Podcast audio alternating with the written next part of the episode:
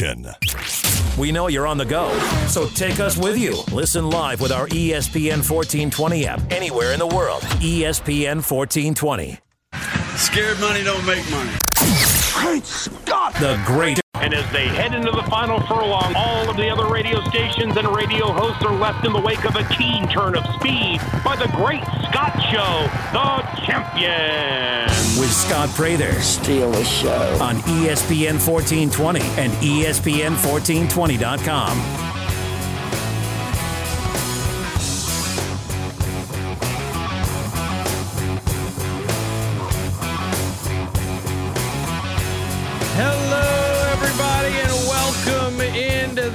Great Scott Show, the Great Sports Callers Open Think Tank. I'm Scott Prather. Everything is working the way it is supposed to be in the studio right now, in the speakers, in my headphones. It has been fixed. Praise Jesus. Took a while, but we got it. Appreciate you guys um, stuck with it last hour, having to move around, record the Napier interview in a different studio, come back, play it in here. A lot of moving parts, but now we are back. Everything's up and running. Phone lines are open at 269 1077. College football. We're going to dig into that. Got plenty more talk on the Saints and NFL as well. It was a hell of a game last night, huh? That was the full Lamar Jackson experience last night. But college football.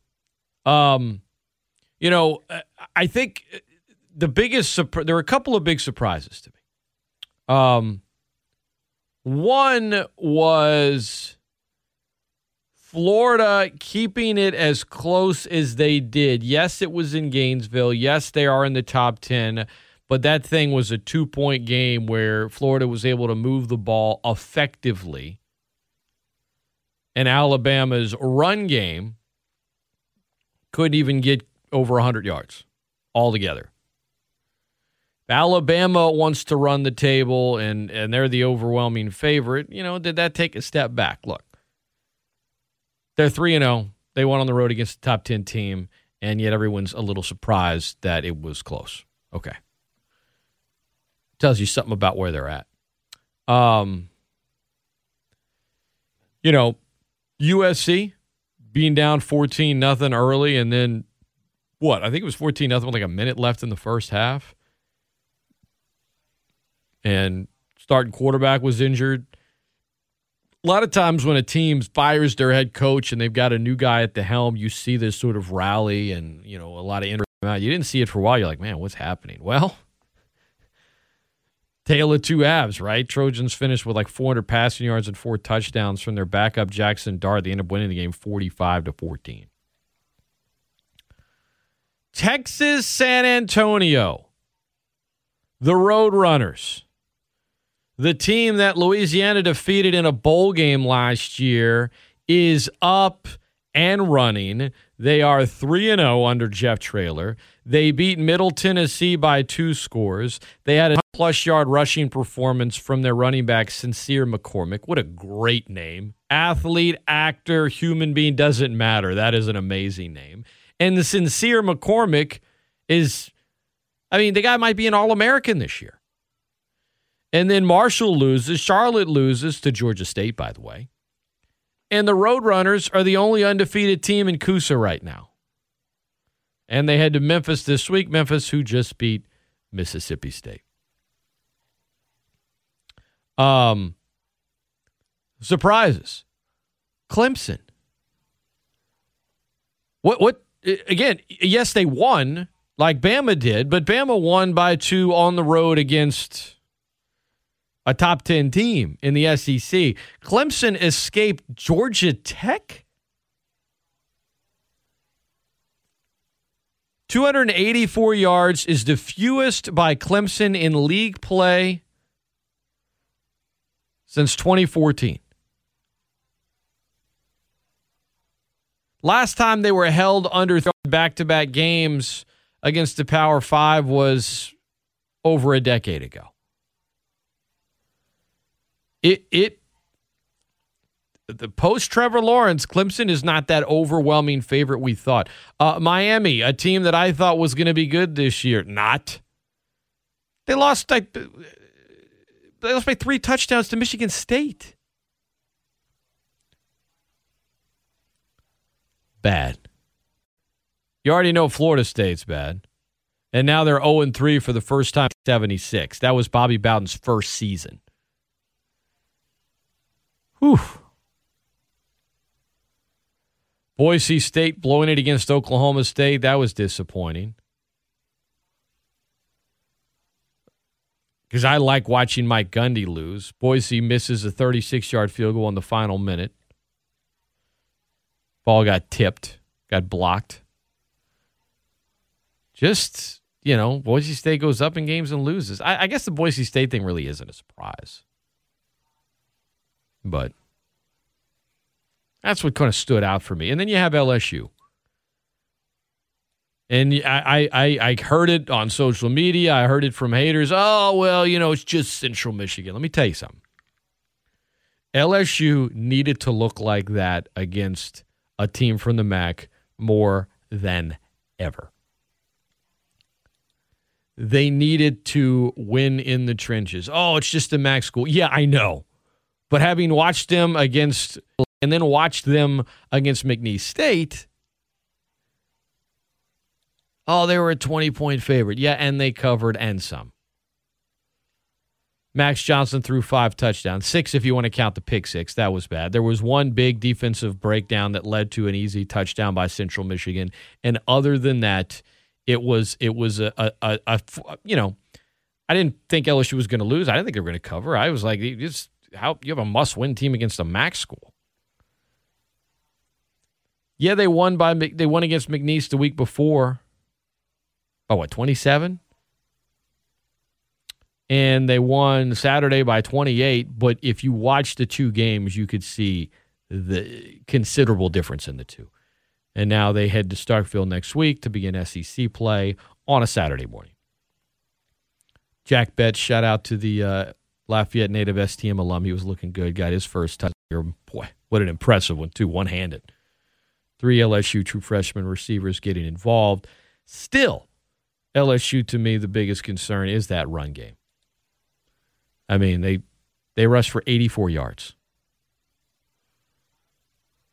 24 attempts in a game where they ran a lot of offensive plays, in a game where they won the time of possession battle by well over 15 minutes. I say well over. I think it was actually, yeah, yeah. I mean, just dominated in time of possession, yet couldn't get it done. on the ground. Outside of that, a lot of other areas there was improvement. They needed to see it. So it stood out from college football over the weekend. And then in the Sun Belt, boy, there was some scares there for a while for the belt, which has been beating their chests, talking about how much they've improved. Understandably so. The Sun Belt has over the years. And it was a weekend where you had a number of teams. Look, ULM got their first win and since 2019. That was good. Um, there were some close calls though. There were teams that were down in games where you're like, really? What's what's this is the game you're going to blow? But overall, they held on, and uh, what I just they needed it in a big way, man. They had seven non conference wins. ULM snapped their long, long losing streak. Coastal Carolina was down on the road to Buffalo. They came back and won. They're off to a 3 0 start. Uh, App State had a sellout crowd, the eighth largest crowd in the history of Kidd Brewer Stadium. They dominated Elon 44 to 10. It was Elon. They showed up. Look at that. Look at that attendance. Full. Full. So between Louisiana's win, Coastal's win, App State's win, Georgia State's win, Troy's win, ULM's win, South Al's win was one big skid mark for the Sun Belt. Yeah, okay. Georgia Southern lost to Arkansas. That's not a surprise. Oh, Arkansas State lost to Washington. That's not a surprise. Texas State losing to Incarnate Word by eight. Oh my word, Jay. I mean, Coach Spavital, he's one of the higher paid coaches in the Sun Belt, really high on the list. And right now, Texas State is not getting what they're paying for. The guy's making 802,000 in the belt.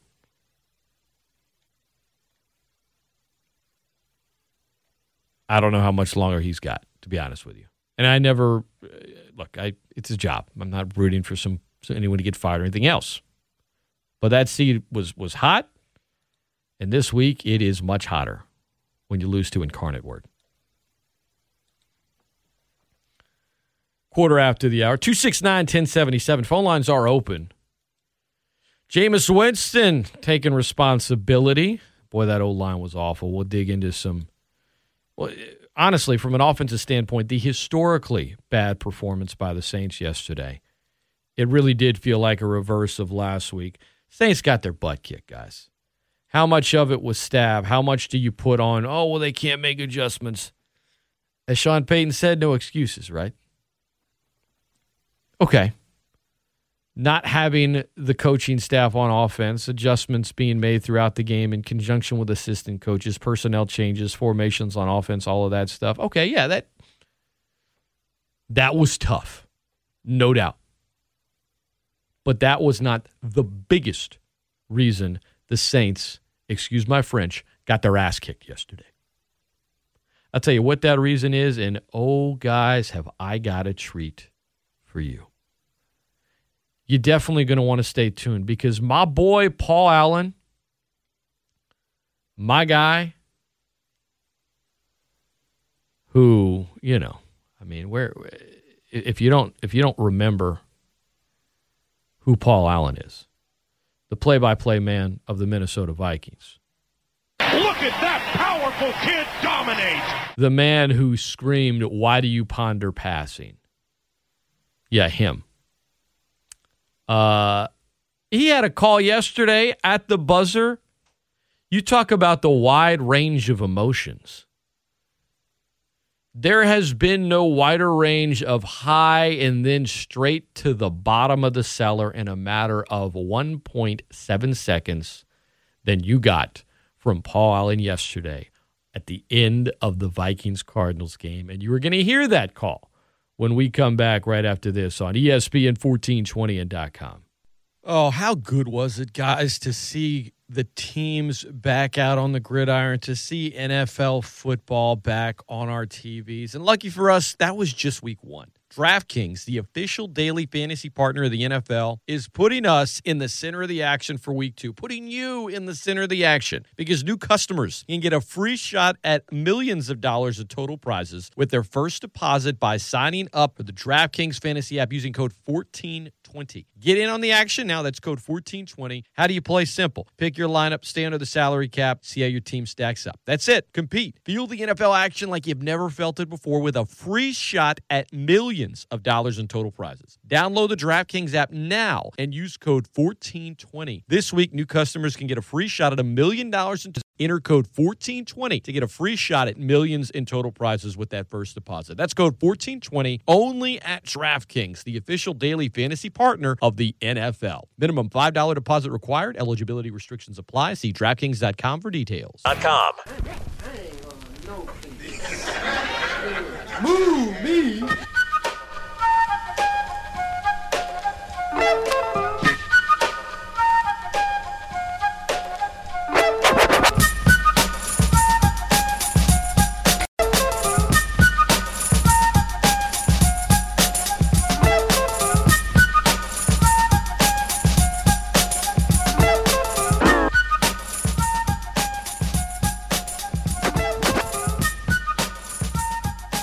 The same week, which ended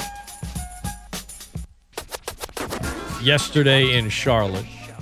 All that went into last week's improbable dominant win and then slid straight into the nightmare week. All the details that coming your way in seven minutes. Open phone lines in the meantime 269 1077. Paul Allen, the play by play man of the Minnesota Vikings, who came on this show a few years ago because, after all, he's been on the show for years. He didn't realize it until I told him, but. Touchdown! When he came on the show, I had to say, look, we, you know, why do you ponder passing? Are you kidding me? He got the job. First of all, I love Paul Allen. When you talk about a, a, a broadcaster, just the emotions on the sleeve, pointing it out there. The Minnesota Vikings in 01, row two, had essentially an open audition to see who would be the next play by play voice of the Vikings. It's not like they went out there and said, we found a guy we're going to hire him. They had a, an open competition, let a lot of people, you know, take some digs at it, and then the ones that were best from there, let them do a preseason game, and then boom, they end up hiring Paul Allen, who uh, does sports radio in Minneapolis now in the St. Paul area, and who also really for years has been one of the best uh, equestrian announcers. Right, horse racing, the races, he is he's great at it. You hear him in the open of my show the champion by the teen turn of speed. Good man recorded that for me. But like he he almost sounds like a Viking. If you didn't know what he'd look like, you'd be like, Are you kidding? Does this guy look like, you know, a stereotypical Viking you see in like cinema and television or sir? But the guy is just great at the high. Yes! The low. Are you kidding me? The season can't end like that! I mean, when it's a player on the Vikings doing great. Look at that powerful kid dominate! Or when, of course, it's Brett Favre throwing an interception in the final moments of regulation in the NFC Championship game when the Vikings were in field goal range. Brett Favre goes back to pass. He pumps. Now he fires over the middle. Intercepted. I can't believe what I'm seeing right now. It was intercepted by Tracy Porter near side to the 40, and John Sullivan runs him down at the 47 yard line. You've got to be kidding me. I can't believe what I just saw. Looking at that play, he should have just held on to a call. He should have. He could have easily gotten five or six yards if he would have just pulled that thing down and dove forward. But why do you even ponder passing? I mean, you can take a knee and try a 56 yard field goal. This is not Detroit, man. This is the Super Bowl. Oh, it is. I mean, he's he's he's a legend, personal hero of mine, the great Paul Allen. And here's the he really doesn't care that people bring up how much he gets into the games, nor should he. Guy's a legend. In case you missed it, the Vikings, fresh off of a loss to the Bengals week one, and the Cardinals, fresh off a dominant win against the Titans. You have one team that, you know, at least the last years hasn't had, hasn't been able to sort of break through with that big time success in Arizona. So, how would they handle being on the road and getting a huge win over a team that many consider to be a playoff team? A Titans team that I don't think is that good, but credit to them for getting a win against Seattle on the road yesterday. A reminder that you truly don't know what's going to happen on any given Sunday. And a Vikings team that was being overlooked that has talent and played well and played their way into the game and lined up for a game, a, a potential game winning 38 yard field goal. Well, the Vikings, mm, Paul Allen. If I, I, I, I got to be honest here, it really wasn't that close. He thought it was. In fact, maybe he thought it was in. We talk about highs and lows, Paul, and well, he went through it yesterday from the Vikings radio network. I snap, put down. Joseph, come on! It is gone! No, he missed no it. good. Are you kidding me? He missed it right. He missed it right. Oh, Are you my kidding heavens. me? Oh. Oh my. This He missed it right. I snap, put down. I mean, good. No, he missed it. Joseph, come on!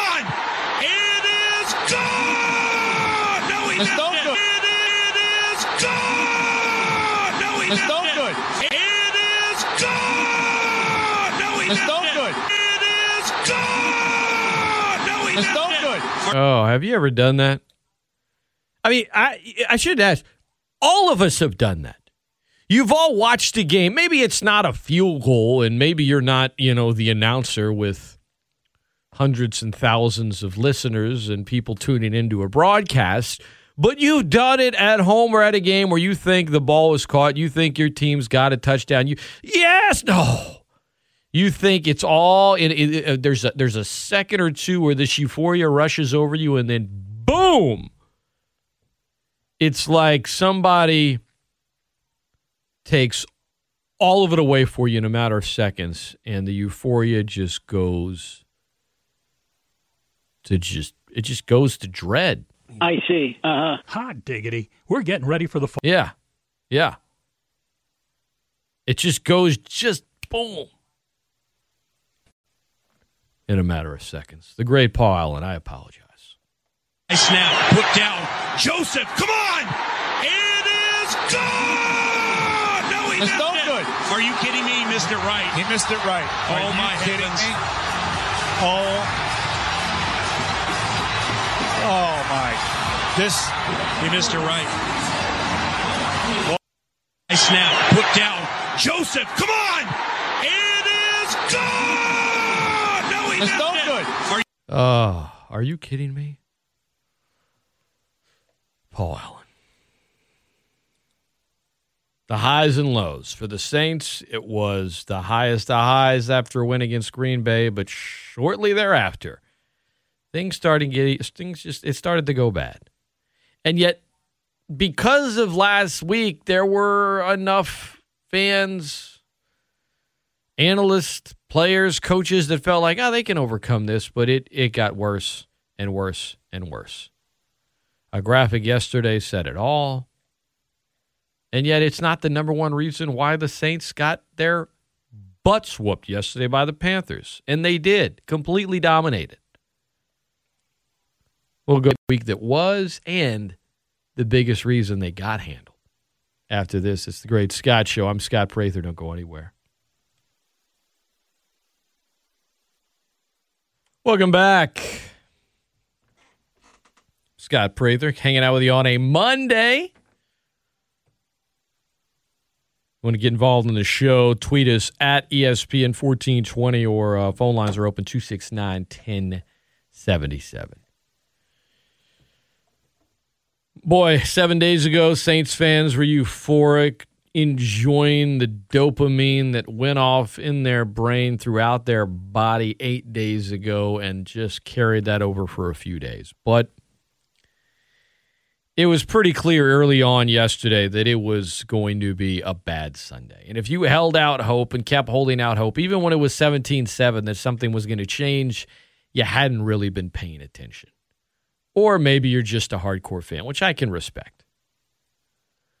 But when you see the the the graphic on Fox where missing pieces, key players out today for the Saints: Michael Thomas, Tre'Quan Smith, Erik McCoy, David Onyemata, Marcus Davenport, Will Lutz, C.J. Gardner Johnson, Marshon Lattimore, Kwon Alexander, Tanoh Kpassagnon, and uh, all of that, which by the way are all starters.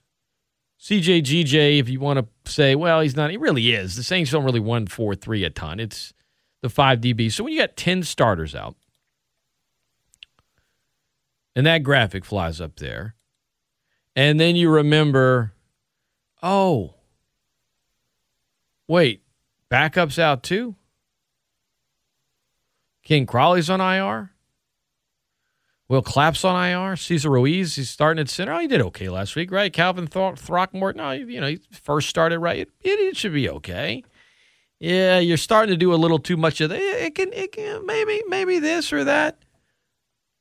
Oh, Ryan Nielsen, defensive line coach, out. Wide receivers coach Curtis Johnson out. Tight ends coach Dan Roushar out. Running backs coach Joel Thomas out. Offensive line coach Brendan Nugent out. And that's only some of the coaching staff. And all they said doesn't matter. Doesn't matter. As Sean Payton said, our protection plan, it wasn't good, had nothing to do with us being shorthanded or having all these guys out to COVID. That would be excuses. They played better than us today. They deserve to win the football game. Sean Payton doesn't want to make excuses. I get it. And you know what? The biggest problem, as I wrote about over at ESPN1420.com, was not all of these things from the nightmare week that was. It was the offensive line. And if you want to say, oh, well, Scott, that's because they were missing players, that it does not excuse how bad that they were. Oh, Erik McCoy's gone. Okay, fine. You saw what they did last week when he went out. You still have two all pros there and another alleged Pro Bowler and, and Andrus Peat. They couldn't protect anything. They couldn't protect a piggy bank if they wanted to. Unlock rushers nonstop.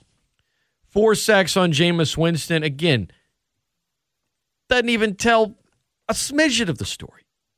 The line is normally one of their strengths. Yesterday, it was the biggest reason that they lost. You heard Terron Armstead earlier. So communication, big thing. Got to clean it up. Yeah, they disguise things and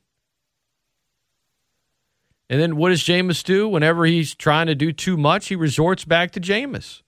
Let me heave this ball downfield. Two easy interceptions for Carolina.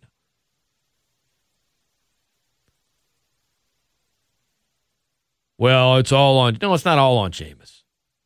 When your offense has six first downs for a game, when Alvin Kamara has eight carries for five yards, when you have by far the worst offensive performance of the entire Sean Payton era, yeah, you're going to have a result like yesterday. The Panthers, according to ESPN, pressured Jameis Winston on 18 of his 28 dropbacks. Since ESPN began to track this statistic in 2009, it was the third highest pressure rate for any team. By far the highest pressure weight Jameis Winston has ever faced. There were multiple reasons the Saints got manhandled by Carolina yesterday. And the nightmare week certainly is a reason. It is not the biggest reason. Carolina's front seven squashed the Saints O line. They looked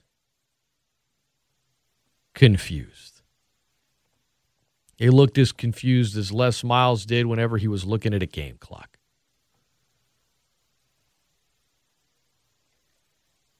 One hundred twenty-eight total yards.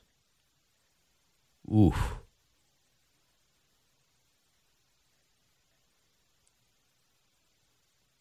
Sean Payton said, Got to look at the tape, live with it, and then, like last week, got to move on, get ready. The Saints travel to New England next week. Following that game, they will return to New Orleans for the first time in well over a month. And then maybe have some semblance of a schedule. Jameis Winston, a little bit from the Saints quarterback after yesterday's horrendous performance across the board. How, difficult was it out there today, uh, just, just in terms of, uh, of the, the, rush kind of getting after you early in the course of the uh, I just got to get better, get us uh, in better protections, and uh, just communicate better out there. Richard Walker. Uh, Jameis, the loss of a bunch of coaches on the offensive side, how much of an impact did that have on the game today and your game plan?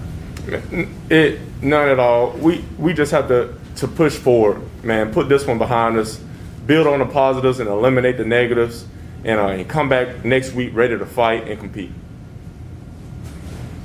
Doug Mouton.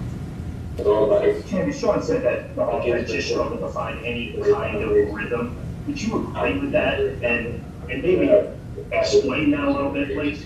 Well, I, I think rhythm is a big part of uh, offensive uh, success. So uh, we will find that. Uh, we will find a way uh, to, to, to, play the football that we like to play, and, uh, and we're going to learn from this one. The biggest gap between floor and ceiling for any team in the league this year is the New Orleans Saints. Said it before the season, said it after last week's win. I'll say it again today. They're going to be games that make you scratch your head both for good reasons and bad reasons this season, and weeks one and two could not be any more of a clear example of that. Will it help having coaches back, having some players back? Of course it will. You can't bank on it. You don't know how long these things are going to last. You can't always say, oh, everyone's going to come back eventually. And the Saints aren't going to make excuses, so I'm not going to make it for them. That was atrocious. I mean, I don't like watching snuff films, and that's I guess that's what it feels like when you watch one. Watching that whole game from start to finish yesterday. Oof. Fortunately, there were some good NFL games yesterday. That was not one of them. There have been some entertaining primetime games. Despite Mike McCarthy's efforts to blow the game in LA, the Cowboys managed to get a walk-off field goal win against the Chargers. Boy, the Chargers, two touchdowns taken off the board yesterday for silly mistakes. That are the Chargers going to blow this one? It felt like maybe they were turning over a new leaf. Maybe they are. Would that look like a Philip Rivers type of Chargers loss where you do a lot of things and just somehow find a way to lose? Right? But last night, Sunday night football, that was the Lamar Jackson experience he made some throws, he made some mistakes, and it's like, ugh. and then he does things that there is no one else on the planet that can do it. I remember when like Tim Tebow would do a little jump pass? It almost like shoot a basket into the end zone. Oh well. Lamar Jackson's off of both of his feet and just flings the ball 25 yards down the field, wide open receiver touchdown. Baltimore was down 11 to Kansas City in the fourth quarter. And a lot of people probably turned it off.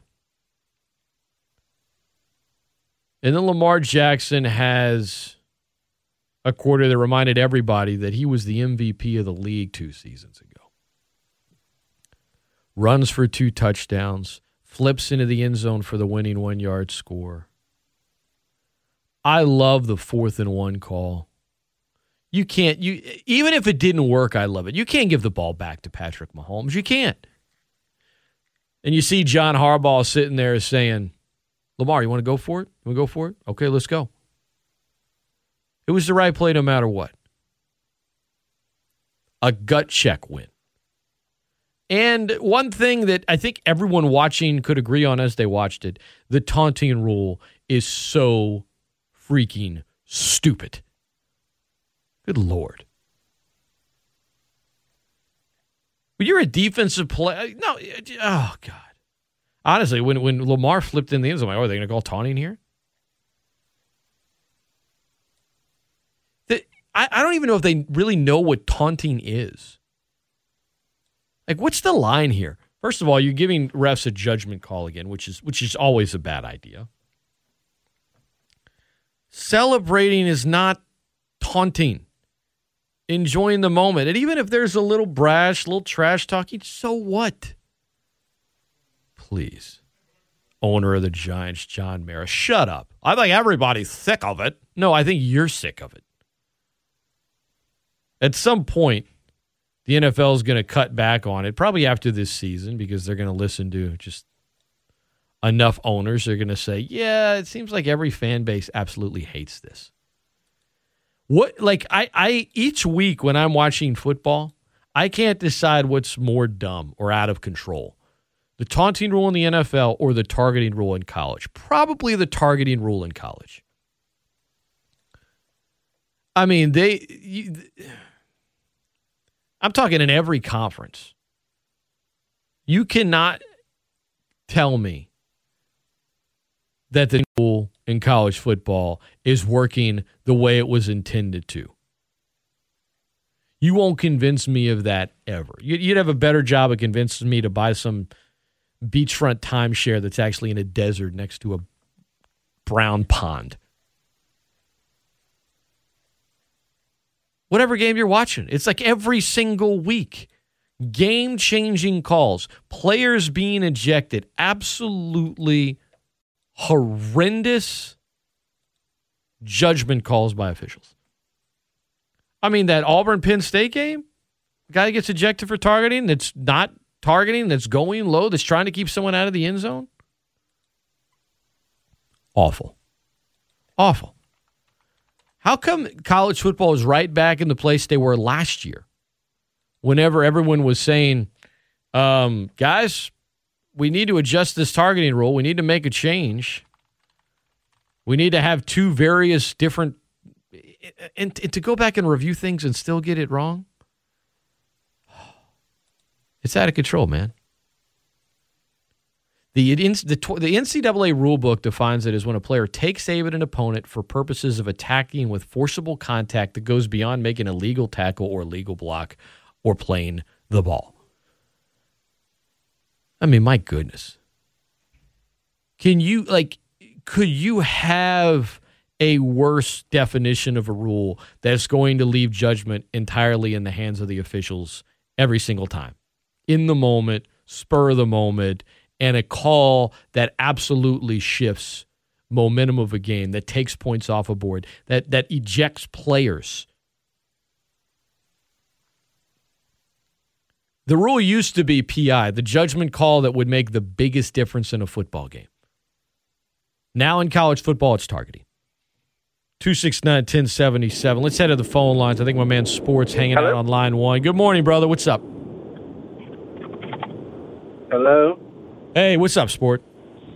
Hey, Scotty. What's uh, happening? Yeah, so I've been thinking. Just I'm turning on the radio. Well, it was on earlier, but now I can call in. Talk about that targeting call. So you remember the guy, you know, the linebacker for Clemson. He looks. He, his pads look just like the crazy linebacker for the opposing team on Waterboy. Big old shoulder pads, big Yeah. guard. He got thrown out of the national championship game two years in a row for kind of a bogus targeting calls. You know, I mean, you can't ever get those four quarters back for that kid.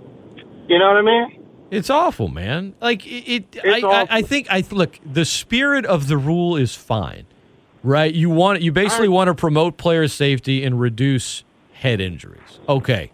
I'm. I. I. I am not against that. I think that is a good thing. Me neither. Um, but you know the automatic unsportsmanlike conduct ejections and the judgment of when and how to call these, like college football's got to fix the targeting penalty, and this isn't new. This was this was the case last year, but it, it just feels like they almost doubled down on it. And you know if an official makes a mistake on a holding call and it's a ten yard penalty, the player isn't ejected, right? When an official or or in some cases a review committee makes a mistake on a car a targeting call, as you pointed out, a player's ejected. And then has to Right. miss sometime the following week, depending on when the ejection happens and the unsportsmanlike. I mean, it, it And like what I don't understand is like they got all these camera angles, all these paid people, and they, you still can't get it right. That baffles my mind. And if you want to, if you want to make a call, why not like okay, if if it needs to go to a review committee, why are you wait like why are you stopping play for five ten minutes? Like let the review committee look at it, um, Yeah, and then inform the referee once the decision's been made. So the game continues. I then, the then the night, the announcement is made, and and then but I, I get it because then if it's not, you want to maybe take the penalty off. It's just there's, I don't know. Uh, it, it's it's bad and it's it's hurting the game in a big way.